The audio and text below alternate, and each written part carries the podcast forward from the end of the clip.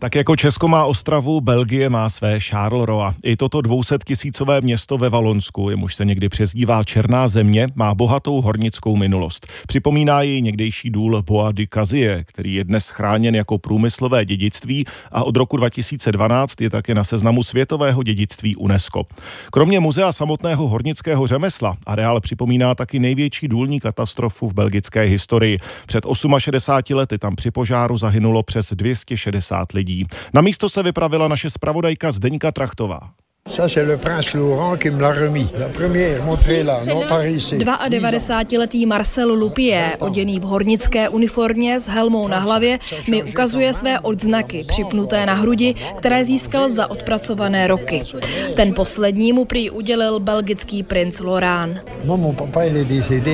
Můj táta zemřel, když mu bylo 41 let a můj starší bratr pracoval tady v dole. Během války to pro nás nebylo jednoduché.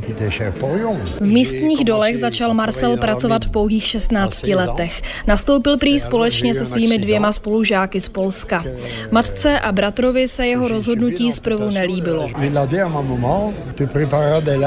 Bratr řekl naší mamince, aby mi připravila na ráno nějaké pracovní oblečení. Řekl, zítra se mnou půjdeš do dolu. Myslel si, že se tím vylekám a změním názor, ale to se nestalo. V 18 Marcel při pracovní nehodě přišel o levou nohu. Další tři desítky let pak pracoval na povrchu. Horníkům vydával číselné odznáčky po každé, než svárali dolů, tak aby bylo jasno v tom, kdo přesně se hluboko v podzemí právě nachází. Dobře si samozřejmě pamatuje neštěstí, které otřáslo Belgii v srpnu roku 1956. Byť tehdy právě pracoval na sousedním dole. To je něco, na co nikdy nemůžu zapomenout. Podrobnosti obrovské důlní katastrofy přibližuje průvodkyně Corin Deklerková.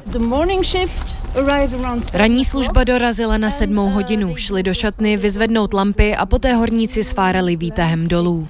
Jeden z mužů dole v hloubce 800 metrů neposlechl instrukce a do výtahové klece začal tlačit vůz s uhlím. Ale nahoře přivolali výtah ve chvíli, kdy byl vůz ve výtahu teprve z části. Poničil tak elektrické kabely a potrubí. Neštěstí přežilo jen 13 mužů. Zahynulo jich 262. Z toho většinu tvořili italští pracovníci, kterých bylo celkem 136. Do Belgie totiž tehdy díky mezivládní smlouvě přicházeli za prací desetitisíce lidí z Itálie. Záchranné práce trvaly dva týdny, ale dobré zprávy nepřinášely. Dobové fotografie zachycují desítky manželek, matek a dětí čekajících před branou důlního areálu na informace o svých blízkých. Památku všech obětí dnes na místě připomíná pamětní místo s jejich fotografiemi. V Hornickém muzeu se také můžete zkusit protáhnout úzkou hliněnou uličkou, která imituje prostředí, ve kterém horníci stovky metrů pod zemí pracovali. Nic pro klaustrofobiky.